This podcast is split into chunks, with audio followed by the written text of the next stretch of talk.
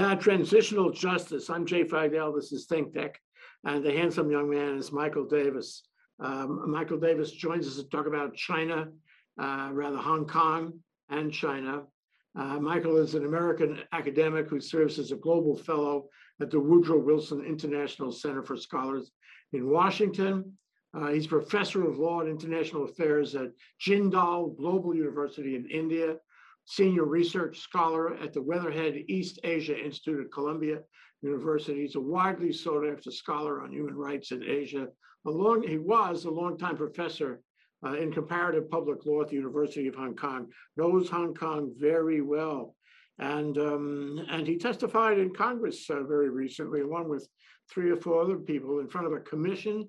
And the commission was called the US China Economic and Security Review Commission and he was the, the lead speaker. Uh, a woman named Angeli Datt was there from Freedom House. Maureen Thorson, a lawyer, I guess, on customs law considerations. Um, and I think, oh, and Samuel Chu uh, was there too, and a very interesting group. I think Michael was uh, one of two lawyers in that group, and he was the most authoritative on on what's happening with the national security law in in Hong Kong and how it is uh, devastating democracy there. Welcome to the show, Michael. Uh, thank you, Jay. Happy to be here uh, on this uh, transitional justice show, as we've done some other ones in your global uh, forum. Transitional injustice, don't you think? that's what I, I, suggested to them when they approached me that term. Because usually transitional justice is going from authoritarianism to an open society, and this is going in the opposite direction. It's hard to make sense of it, isn't it? Uh, you know, you want to you want to connect the dots beyond the immediate uh, issue, the immediate uh, um, uh phenomenon, um, but but it's hard to do that here because it's sui generis, isn't it? It's just Hong Kong. Now you can say this happened in Tibet, and the PRC wants it to, to happen elsewhere, um, and uh, Xinjiang, for example, and Mongolia. But but but somehow Hong Kong is different. Hong Kong is a democracy where every was a democracy, where everyone was enjoying the democracy and freedom of speech and the rule of law. And in a fairly short period of time, say five years, it has all declined. And now, is there any hope for Hong Kong? Well, that's the thing. I mean, it wasn't obviously a full democracy. That's why protesters were protesting uh, in 2019 there. And, and, we've talked about this in other programs that you've had. But uh, it was an open society and had all the guarantees of the rule of law and human rights that you expect in an open society. And it was a very open society, one that was ranked among the most free societies in the world. Its rule of law was ranked near, near the top of the world as well. So it had all the characteristics, including the economy of a first world uh, country. Uh, and China took it back, uh, committing itself to maintaining these things at least for 50 years. I guess the idea was after 50 years, maybe China and, and Hong Kong would both enjoy this status. Uh, but uh, China was dragging its feet over it. Uh, it it put in provisions in the basic law that was was uh, enacted for Hong Kong so that China would have the ultimate say. Uh, and the Chinese leaders are just not used to running an open society. So they, you know, they just couldn't give in to the idea that people would speak freely in this society and do what they want. Uh, and so it kind of used the government that it put in place, uh, which was supposed to be transitional until full democracy was established. It used that government to manipulate the situation. And those officials were always beholden to Beijing. So the end result is you get a very complicit government. And out on the street are the people because the people have no avenue to have their voices heard except on the street in protest uh, and what are they demanding? Well, there are a lot of different things over the years, but always democratic reform because they wanted a government that would represent them, that would speak for them. I don't think they were asking for a government that would go to war with Beijing. They just wanted a government that would find its voice and represent their concerns and help Beijing officials to do the right thing for this society. And it's a big tragedy because there's been no society, at least in our lifetime, that was so fully developed that was basically turned over to a hardline regime. I mean, we all watched the tragedy uh, the past week in, in Afghanistan, the past couple uh, weeks in Afghanistan. Uh, and that was tragic enough where at least some movement towards an open society had been taking place. And then now the, there's a threat that it will all be taken away. But those people had never enjoyed anything like Hong Kong. And, and because of Hong Kong's unique status in this regard, think much of the world sees itself in the, in Hong Kong. It's like looking in the mirror and what would happen to your society under these conditions. Well, you know, um, I was thinking that as, as a lawyer, you know, maybe sometimes you have to look at the other side of it and see what you would do if you were on the other side of it, you know, on either side of a civil case, what have you, a nego- negotiation and the like. Um, and I tell you, my reaction to what, and, and you and I have talked about this before, sort of on the path to 2047. Let's get there sooner, they say. Let's get there right now, they say. We've had enough umbrellas. We're going to come down hobnailed boots on the Hong Kongers. Okay, and, and if you were running it from Beijing, could you have done a better job at suppressing and squashing all that freedom, all, all that rule of law, all that openness and energy and vitality in Hong Kong? Could you have done a better job? They did a brilliant job in destroying the open society in Hong Kong, didn't they? Well, they have, and and of course, if I were advising them, uh, as I have advised them in my many writings over the years, uh, often I write almost as if that's the audience, and I want them to understand uh, what's happening. I would have said, you you know, Newton law, Newton's law applies. If you put pressure on people, then they're going to push back. Uh, and if you want the society to be peaceful and and a cooperative and get along, uh, then you probably have to be willing to not put all that pressure on them. But what I think is happening, and I think this is important to us all, we all know there's this kind of global debate going on now, uh, a sense that there's a competition between uh, liberal democracies on the one hand and authoritarian regimes on the other. And one of the arguments that comes up very often is that this is being led on the authoritarian side by Beijing, and Beijing wants to impose its model on, on other societies as an alternative to Western liberal democracy. And if you uh, listen to Xi Jinping's speeches, you see that he really does envision this from time to time in his comments uh, that China will offer a better model. But I don't think the model they would offer would be that they would expect all countries to have a communist party take over. Rather, I think they they they envision a model in, in that rhetoric they use that we won't interfere in the internal affairs of other countries. They envision rather that simply that whatever Beijing could do in their country and is doing, that these countries and their leaders would control that and make sure those people weren't out there protesting against Beijing's behavior and so on.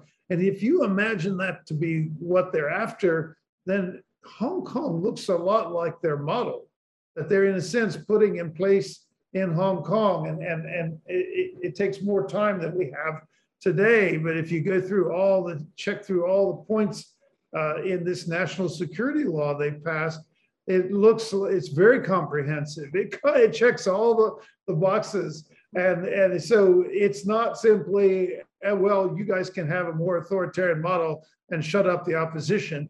It's much more elaborate than that. It explains how that, what that authoritarian model looks like. And, and so this transition away from an open society uh, is being offered, I think, as a model that others can uh, learn from.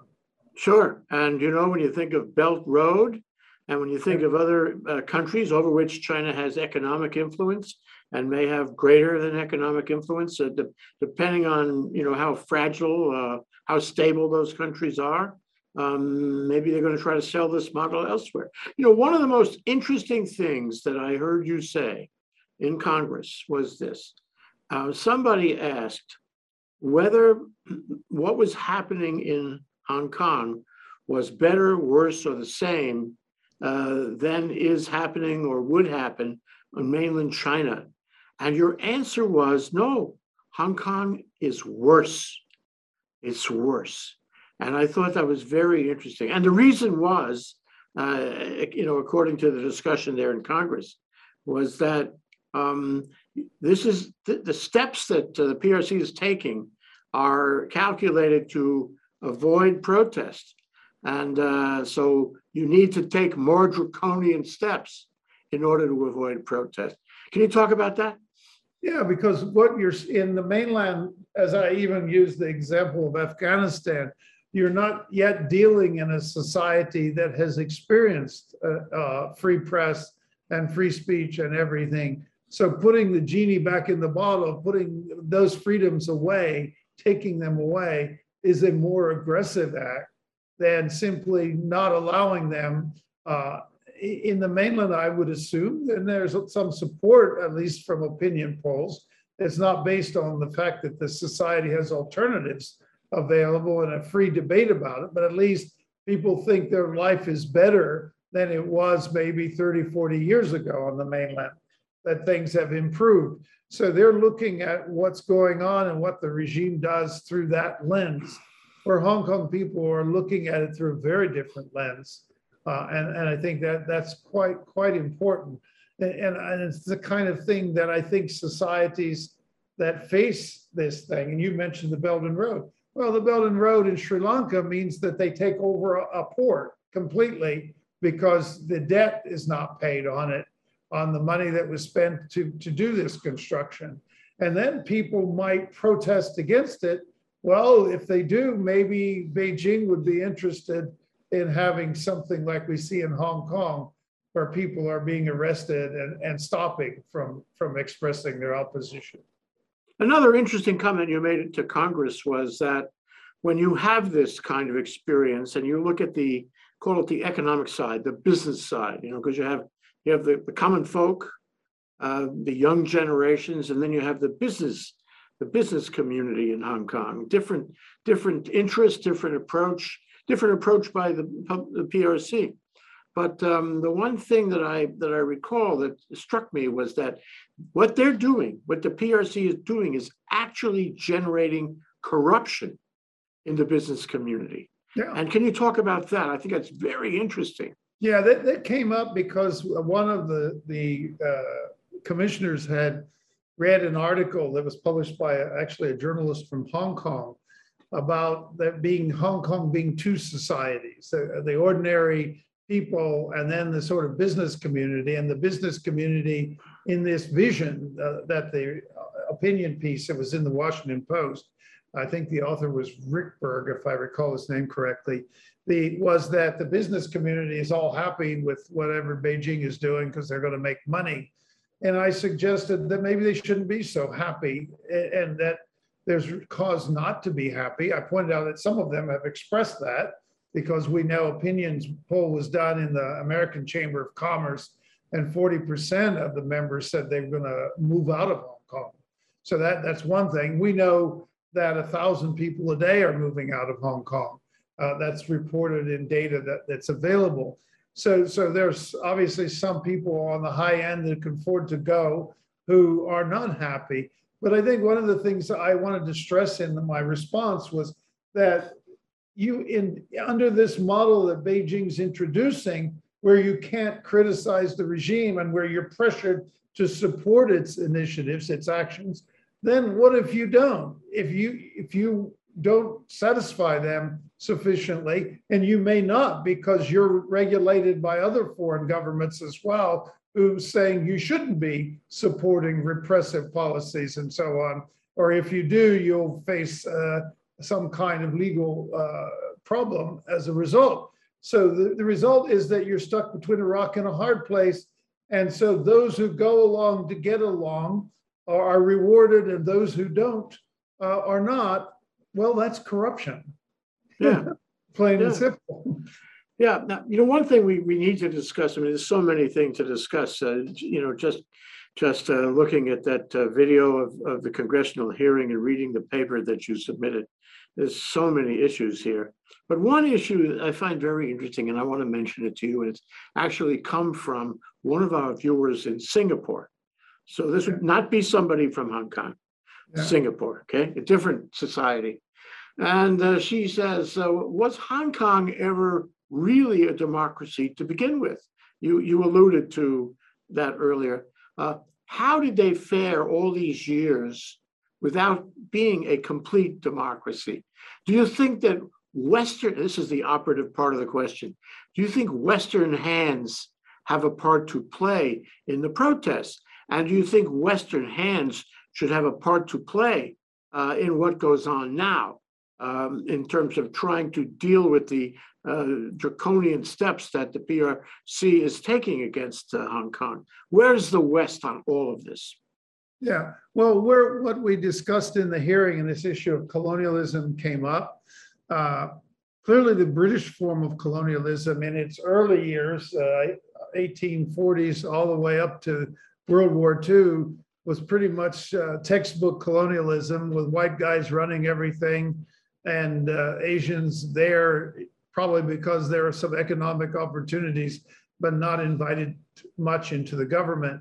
So it's only after World War II and the UN and uh, Universal Declaration of Human Rights, anti-colonial uh, provisions in the UN Charter that this starts reforming and it becomes a much more of an open society and more and more local people are invited to participate in the government to the point by the time the handover occurs, some of the legislators are elected, but the, the colonial governor is still appointed. So th there's no question about it that, that that's colonialism. And China comes in more or less on a similar model, uh, controlling who's the chief executive, but promising something much more. Uh, the thing about it, though, is under the British colonial rule, the British system of the rule of law was introduced and the basic freedoms and so on under the rule of law. Uh, eventually, this takes the form of a Bill of Rights, which was literally a photocopy of the ICCPR. Uh, there was there were calls in the 80s already. I was there for democratic reform, and some of it occurred at first uh, a limited number of legislators and then direct elections and so on. So all of, of this is going on. The last colonial governor starts speeding that up a bit, but China was telling them, in fact, China was telling Britain long ago not to follow the UN Charter provisions that called for self-determination because Hong Kong was to remain part of China and not to have that choice. Uh, so you have basically a very open society without democracy, but in effect, the openness being guaranteed by an outside power, the British, and then eventually under the Sino-British Treaty and the Basic Law by the Chinese themselves, a very peculiar thing, guaranteeing the basic freedoms uh, in Hong Kong without democracy. But what happens is the people quickly discover that you need uh, some kind of democracy if you're going to guard the autonomy that was given to Hong Kong. And that's why you have them on the street protesting. Uh, and that the Chinese government, because, I mean, why they have one country, two systems is because they don't have basic freedoms. They don't have the rule of law. So it's kind of a, a, a risky proposition if you don't have some local government that can represent the people. So democracy becomes an urgent matter under this arrangement that it hadn't been so much under the British colonial rule. And one of the things you take away from all of this, to make a long story short, is the Hong Kong people more or less kind of liked the British colonial structure more than what they got now. That's why you see them carrying British flags and so on. And I think a class I had years ago kind of said it so succinctly. I asked them, what would, this was 1985, one year after the Sino-British Joint Declaration. I said, do you like that joint declaration? Is that what you want? What would you want if you were asked? And first, the class I was teaching refused the question, said that nobody asked us. And then the second, they found, I said, I said, come on, humor me. What would you go for? And interestingly, they said they would return Hong Kong to China and then hire the British to run it. which, which, is very indicative that they had, at that point, they're not hostile to China. China had to build up that hostility by its behavior subsequently, but they did not trust the Chinese government. And in, surprisingly, they actually trusted the British government to get it right, to preserve their freedom to leave and come and go, to speak as they choose and so on. So this is kind of why they might be carrying around British flags in protest in 2019 and 2014 and so on. Uh, the British were not perfect by a long shot, but in, in the context of Hong Kong colonialism, probably did not have as bad a name. And I, I suppose because people contrasted Hong Kong with the rest of China. And so colonialism came off not so bad. I'm sure they, I'm sure they're nostalgic for the good old days right now. uh, Because it's, you know, the, it's crushing when Yeah. you hear all the news, including all the points you discussed in Congress. Um, But I want to ask you one thing. You and I have talked about, you know, the timeline here and how China is advancing the timeline for reasons we should, we should discuss as, as are being revealed. Um, But I wanted to ask you this. We have seen in Afghanistan, you mentioned Afghanistan, that over a 20-year period, you have a whole new generation come up. And, and a substantial percentage of the population was born within that 20 years, in that, in that 20-year generation. So here we are, uh, and it's 2021, and if you back this up a few years, uh, say we started the new generation, say in, in 2019, and so add, you know, that, so that's, um, we, we're getting 20, 20 years from that, okay? Will these people, these vital, young, um, freedom-loving people who are now so unhappy, will they remember? Or will this all be gone by the passage of time under the heel, under the boot uh, of Beijing? Well, this is a very worrying question. As you know, I have a daughter who was of that generation that b- was born after the handover. She had just written a book about it. And you, you had a show on this. Uh, and so that's the kids that we've been seeing in the street. That's the generation we've been seeing in the street. And almost all of the prominent ones that were taking a leading role in the protest in 2019 are now in jail and those who aren't in jail are often fleeing to get out of Hong Kong because they suspect they will soon be caught. And Beijing has put in its new electoral model. This is something done beyond the national security law. Uh, provisions to block any opposition figures from uh, being able to even run for office. There's all this vetting of candidates, sort of like the, the Guardian Council in, in Iran does uh, to approve who runs for office. So the conditions on the ground are very hostile to sustaining the kind of passions uh, the young people of Hong Kong have. And at the same time, they're very aggressively trying to change the education system, taking away courses where critical thinking are encouraged and substituting courses where students are uh, taught national security. They're even teaching national security apparently in the kindergarten. Uh, the students be aware of it. And so this, you know, this is what happened after 1989 in China. I was in Beijing uh, in those days uh, fr- from time to time, and they they started re-educating the youthful generation uh, and and giving the same similar kind of educational uh, guidance for for teaching them. And that sort of erased a lot of the passion that drove the 1989 protest in China. So the chances that that might happen in Hong Kong are, are, are significant. That that uh, the clearly the design of all this uh, intrusion into academic freedom is to make sure that the uh, what is viewed as a wrongful path of Hong Kong youth is corrected.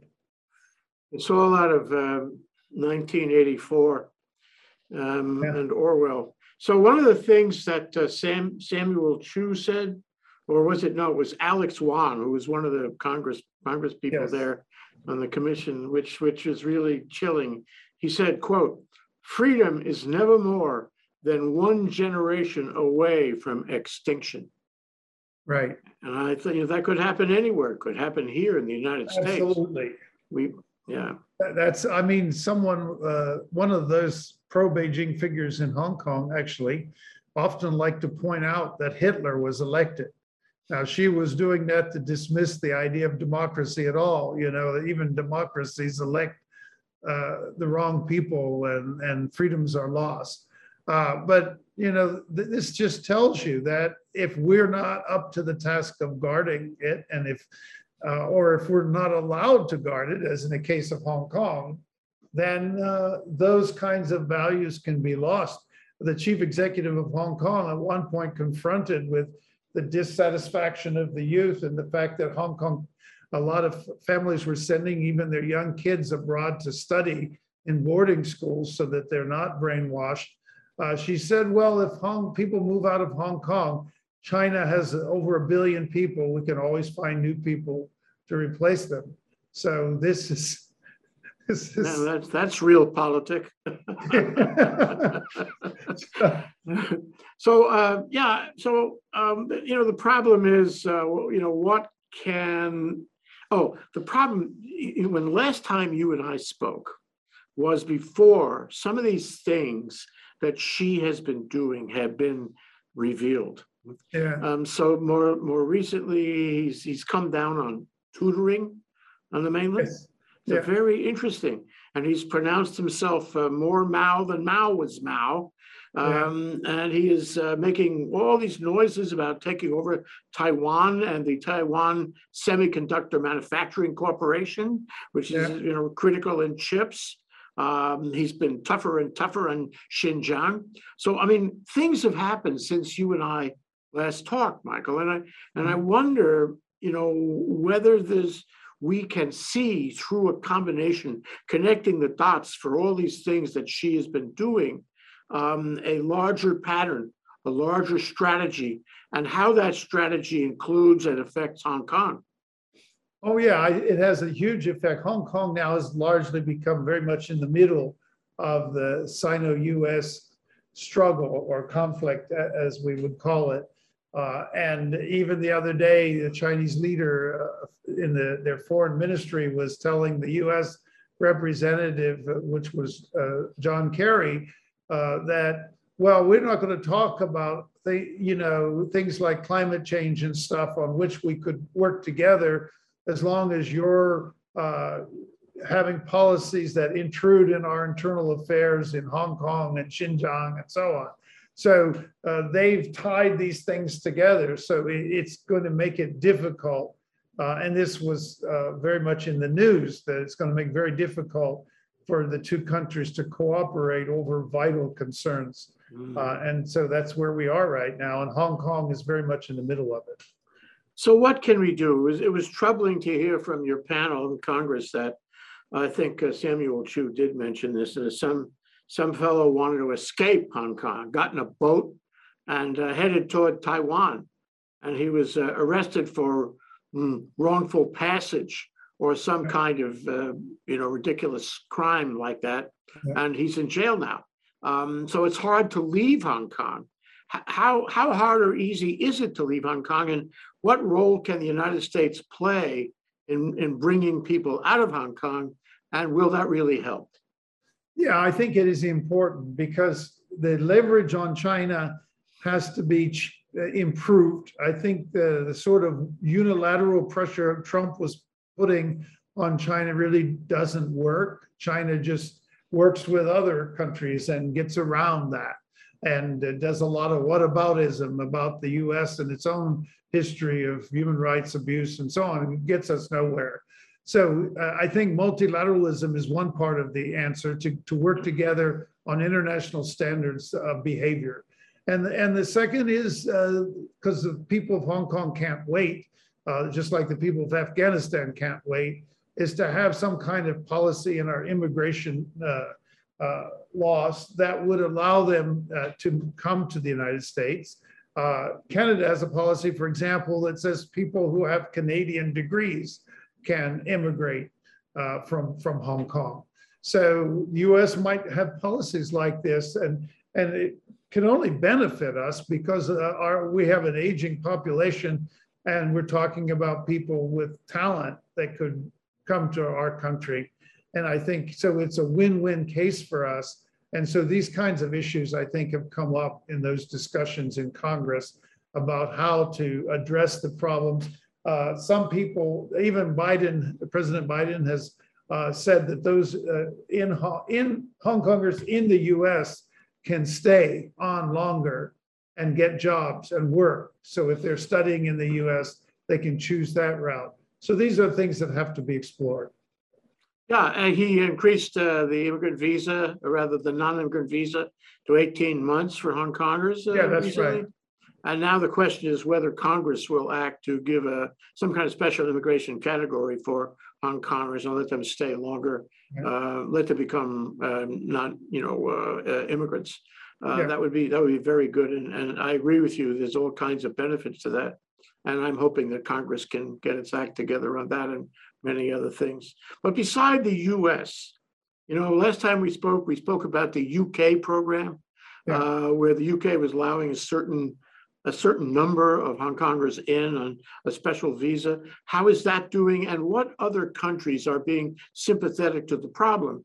uh, so as to either A, allow immigrants, or B, make a global statement, uh, maybe the United Nations, somebody who will speak up about this.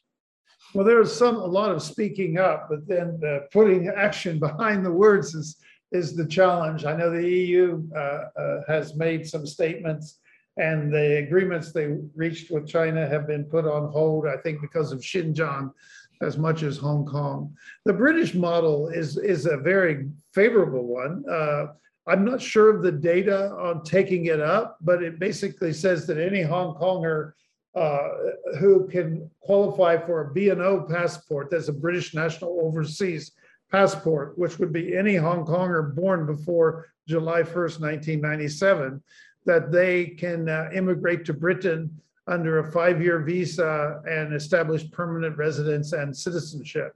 So that, that reaches, I think, about 3 million people.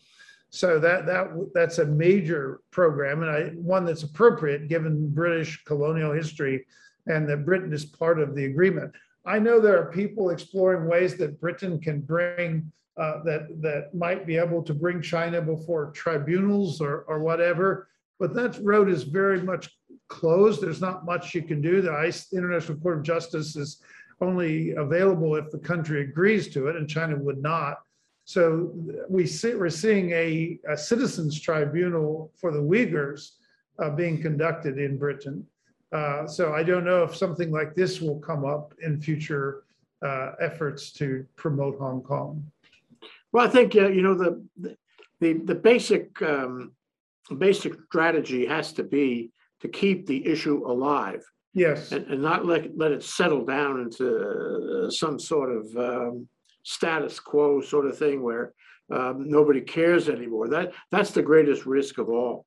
yeah, And uh, I know that you're doing a, a- a yeoman job in getting the word out. Uh, Your daughter wrote the book. Uh, Your family is involved. That's fabulous. Um, And I think, you know, we all have to have these programs. We all have to write those books and articles and so forth. Um, But one thing that came up in, in the congressional hearing that, that interested me was to establish an undersecretary for relations with Hong Kong uh, in the Department of State. Uh, and everybody felt the same way about it, but uh, your thought was that that would be a good idea. Uh, can you can you talk about that and and the value of a program of a, of a, the creation of a, uh, a high level undersecretary for that purpose? yeah, well, that's what, the- I, I, it was actually an idea put forth by one of the commissioners who, who who has been a senator. Uh, And uh, it was new to me, this idea that it would be done, so I was reacting on the spot. Uh, But my thought was that if you have an advocate for Hong Kong in the State Department, uh, then I, I would think that, that could help do what you just said, sustain attention to the issue uh, and work with Congress and, and, and those in Congress that constantly uh, are paying attention and want to promote the issue. I, I would think such a, a, person in such a role could be very helpful to that. Now, I raised the question whether they could actually do that as including Hong Kong and, and the Uyghur situation. Uh, and, and, and, well, they would have to decide the limits, Tibet or Taiwan, uh, sort of China's periphery, uh, whether that would be better. I guess it would be a matter of determining just how much uh, time would be taken in each of these areas uh, or whether it would be better to keep them separate. And I haven't, had not thought that through yet. You know, here's a question. It's, it's my last question, Michael. Um, we're running out of time, but um, that I always ask you. I always ask you this question. And, Yeah. and, and each time I ask you, the, the answer is perhaps um, a little more scary. Sorry. Where are we going on this? What are your predictions for the next five, ten years? Uh, what are your expectations from the PRC and the resilience of the, uh, the, you know, the, the, the democracy, democracy community in Hong Kong? Uh, and for that matter, the world around Hong Kong who can mm, speak to this issue. I think it, it, it's, it is a grim prospect at the moment. Uh, They're so uh, comprehensive in their repressive strategies to arrest people who do anything to prohibit anyone who has an opposition voice from even running for office.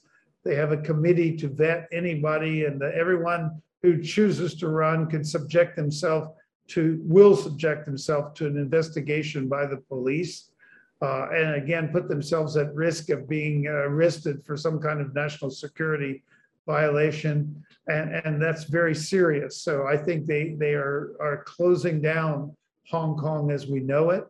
Uh, and a lot of the, the voices that speak out are in jail and, or overseas. And when they're overseas, they endeavor to speak out for, for their friends. I mean, many friends of mine are now in jail in Hong Kong. And these are really good people that have worked so hard for the society. So uh, that that's very discouraging. I think that the prospects for the next five years. The only hope is, I suppose, is at on some macro level, there's some uh, change of direction in Beijing. Uh, and uh, in some ways, Beijing now has put uh, the onus on it for sustaining Hong Kong, where before uh, Hong Kong was sustaining itself. So I, I just don't, we can't predict that. We know Xi Jinping has appointed himself president for life. And I guess he has more life in him from the looks of it. So, so this is going to be a long, long uh, ordeal, I think. It's, it's transitional justice the wrong way. That's what it Yeah. is. Yeah. Thank you, Michael. Uh, Michael Davis is uh, an American academic who serves as a global fellow at the Woodrow Wilson Institute Center for Scholars in Washington, and who has years and decades uh, of experience in teaching in Hong Kong constitutional law, the rule of law. He is a, he is a treasure to the uh, to Hong Kong and to the history of Hong Kong, and very likely to the future of Hong Kong. Thank you so much, Michael. You're welcome. And thank you for uh, your attention to Hong Kong. It's much appreciated. Aloha.